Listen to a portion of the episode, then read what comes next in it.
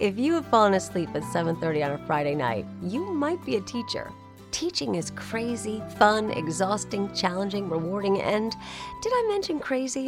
And as Catholic school teachers, we are also entrusted with imbuing Catholic identity. It's a huge responsibility, but fortunately for us, there is Finding God, the amazing K through eight faith formation program from Loyola Press. It's innovative, engaging, and the most inclusive and complete program we've ever used. Multimedia? Check. Scripture? Check. Family resources? Check. Bilingual? Check. And don't forget, posters, worksheets, quick start guides, apps, magazines, lesson plans. Seriously, Finding God has all you need and more. Pray about it. Visit finding god dot com, then order a sample. Finding God might not help you stay awake later on a Friday night, but it will help you sleep better knowing you're helping guide kids toward a faith-filled life. Catholic Teachers Lounge with Jill and Colleen. Welcome to the Catholic Teachers Lounge, the only podcast by Catholic school teachers for Catholic school teachers. I'm Colleen, and I'm here with Jill, and we are grateful to be together again to laugh, explore, and connect.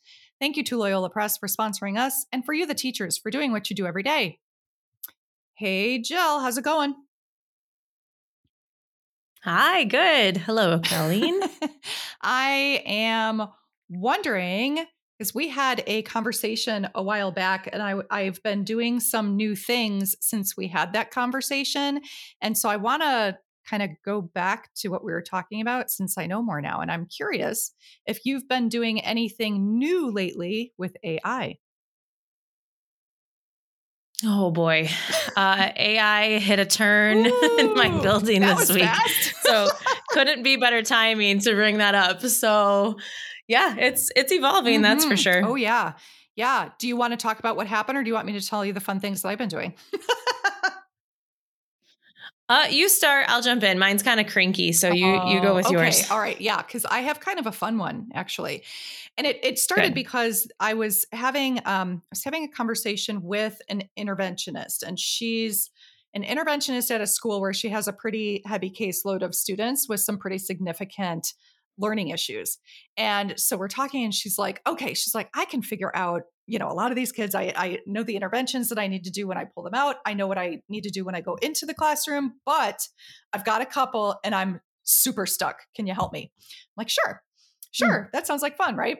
Let's solve this problem. So she says, okay, I have a, and I want to say, I, I don't know if I'm getting this exactly correct, but I want to say it was a sixth grader with dyslexia who is also gifted.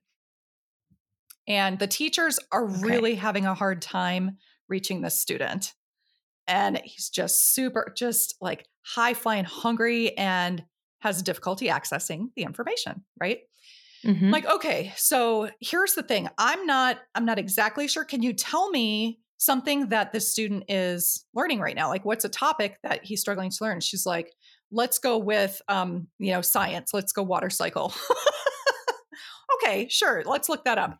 So we, um, I said, you know what, let's, let's try, let's try ChatGPT. Let's see what we can find.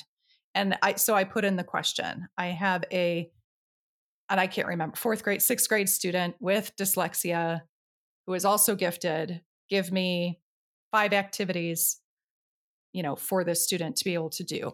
Um, it came up with amazing things. Actually, I think I got ten mm. suggestions out of it that the interventionist and I were able to look at and say, okay, I think four of these are super workable.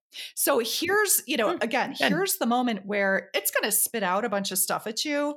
And, um, and then I've been doing this, um, more and more actually. And in, in my, my, the, the fun little program that I like to play with is called Magic School A I. Magic School A I, uh, it has a lot of different, a lot of different, it will do many, many different things, uh, for enrichment, for interventions, um, summarization, leveling text, you name it. It does all kinds of magical things.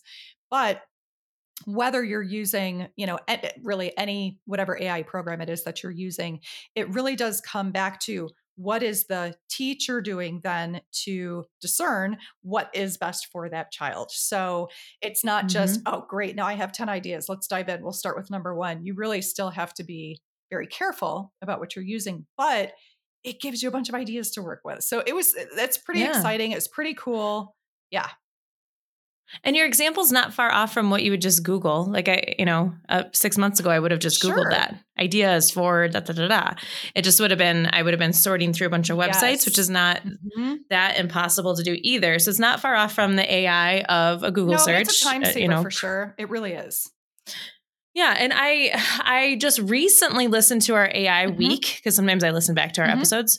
And I was thinking about how we were discussing during A I week, you know, adult tool versus kid, like kids who don't understand where the line yeah. is, which was funny. Cause this week, like this week, it just hit, it hit. And it, actually two things happened at once. First is in, in our initial conversations, I was talking about how I'm getting my doctorate from Creighton. And last summer during residency, we had this big session on what's the future yes. of the dissertation with mm-hmm. A I.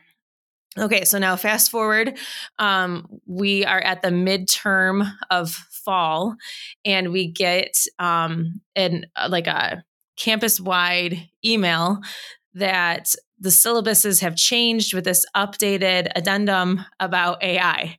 So like, so Creighton now midterm created mm-hmm. their policy on A I and all about um, like integrity and uh, copying work.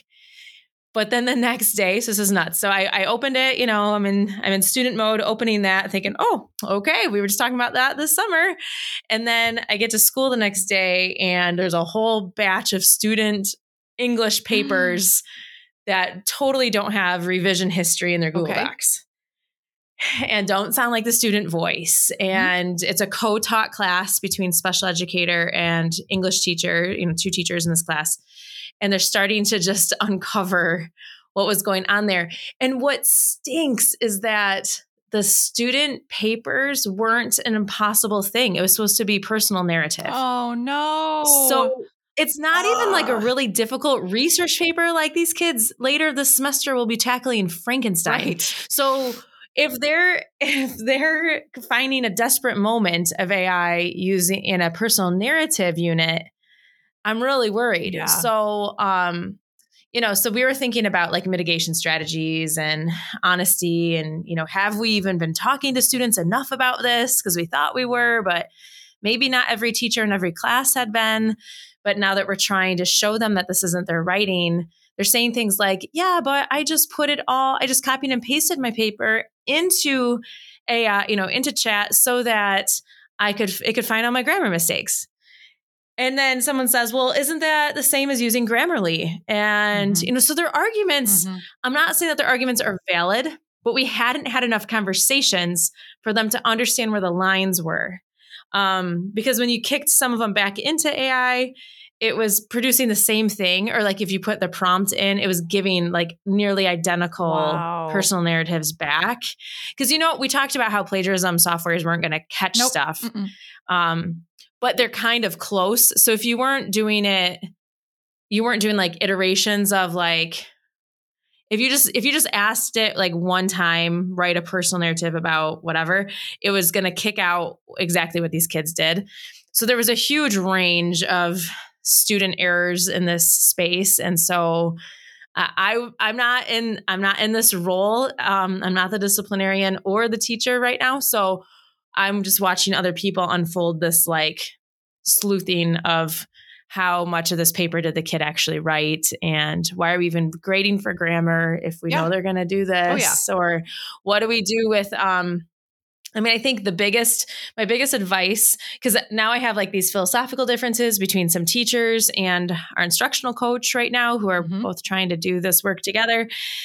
Um, you know, one solution, although it's, it's hard and it takes a while, is if kids are doing this in a Google Doc, they have to do all of it in the Google Doc. Yeah. They have to yep. actually physically make all the changes in the Google Doc mm-hmm. because what was happening is they're kicking it over to chat and then pasting the whole thing back with all the mistakes corrected. Uh, so, you know, but they're like, well, how is that different than if my mom, you know, takes my paper with a red pen and, um, you know, like it's, it's just complicated. So we need to get, we need to buckle down on getting our school's policy in order. But again, and we said this during A I week, if you're not having these conversations, It's happening oh, it's around happening. you. I guarantee yeah, yeah, it. Yeah. I guarantee it. So I just had so, I just had a very similar conversation to that with a school leader where I had been looking at examples of student work, and it was freshman student work, and there was such a wide variety. And I came across this one example of student work, and I said, I'm sorry, but why was this student not told that he or she had to put type it, get it spell checked, Uh, get it grammar checked? Like, clearly there's a, there's a problem here. And the student just handed in, I mean, it, it was not, not acceptable ninth grade work, you know? So, and, and I right. didn't even ask, does this student have, um, you know, a diagnosed learning disabilities? Does the student have a learning plan? What are the accommodations the student's supposed to have? Of course, that's what's going on in my head, because that's always my lens, right? But that should be a, a requirement and inaccessible to every single, every single student, not just some students. And knowing that that technology is available, I'm sorry, you should never hand anything in that's a final project like that, that's like test grade, you know, status, like a huge assignment like that, that is not checked. And it should it shouldn't be accepted. That the technology exists. We need to be using it for the right things. So um, is that different from back in the day when your mom took the red pen to it and and you know, helped you edit it? No, like it's, yeah. you have to be doing using that. It for the right things. Yep, exactly. Yeah. Um, I gave, I got an example from a professor, uh, over the weekend, and she said that last spring, a student in a French class, um, turned in an, you know, a, an essay answer that used a um, verb tense that isn't just complicated for a first year French student, but also like is no longer used. Ooh. You know, like we have Old English, yeah. there's like Old French. Yep. So it's not even a verb tense used anymore. And still that student was trying to fight mm-hmm. that they didn't, they didn't do anything wrong. It's like, no, you clearly, like you clearly did not know that verb tense. It's not even one that's used anymore. So interesting. Oh, yeah. Wow, okay. Complicated. This has been, there's the bell, Jill. Um, we've got to go back to class. So this has really been a good recap from our conversations from A I Week. Um, so if you're listening and you didn't listen to A I Week, go, go back and listen to that. I think that was back in September. I, I'm not even sure, but okay, there we are. Um, I'm sure we'll be having this conversation more as the year goes on. Um, thanks for the energy boost. And we love exploring your ideas and affirming your efforts. Keep the suggestions coming in, and tune into our next episode as we talk about more great ideas from fellow teachers. We will see you next time.